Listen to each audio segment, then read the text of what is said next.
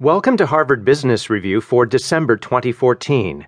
In this issue, you'll learn how the crowd is challenging traditional leadership and how to harness its energy. You'll hear about the new science of decision-making, and you'll learn about a survey of Harvard Business School graduates that sheds new light on what happens to women and men after business school. We begin, though, with a piece from the Idea Watch. In Talent, Why Chief Human Resources Officers Make Great C E Os, you'll hear about new research that recognizes leadership potential that's waiting to be tapped. For decades, the corporate H R department was seen as a back-office function, a cost center focused on mundane administrative tasks such as managing compensation and benefits plans. But over the past fifteen years, Ellie Filler has noticed a dramatic change. Filler, a senior client partner in the Swiss office of the executive recruiting firm Korn Ferry, specializes in placing chief human resources officers, C H R Os, with global companies. For years, many of the H R chiefs she recruited reported to the C O O or the C F O and complained that they lacked real influence in the C-suite. Today, she says, they often report directly to the C E O, serve as the C E O's key advisor, and make frequent presentations to the board. And when companies search for new C H R Os, many now focus on higher-level leadership abilities and strategy implementation skills. This role is gaining importance like never before, Filler says. It's moved away from a support or administrative function to become much more of a game-changer and the person who enables the business strategy. To investigate the C H R O role within the C-suite, Filler worked with Dave Ulrich, a University of Michigan professor and a leading consultant on organization and talent issues. In looking at several sets of data, they found surprising evidence of the increasing responsibility and potential of C H R Os.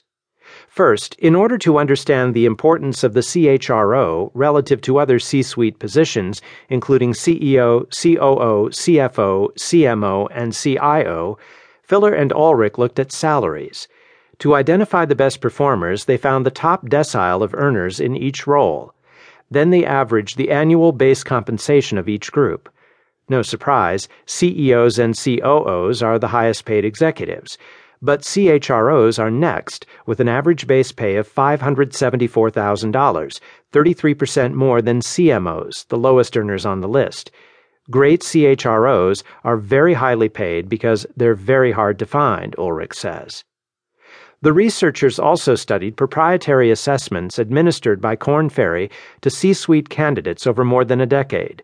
They examined scores on fourteen aspects of leadership, grouped into three categories: leadership style, or how executives behave and want to be perceived in group settings, thinking style, or how they approach situations in private, and emotional competency, or how they deal with such things as ambiguity, pressure, and risk-taking. The researchers then assessed the prevalence of these traits among the different types of executives and compared the results.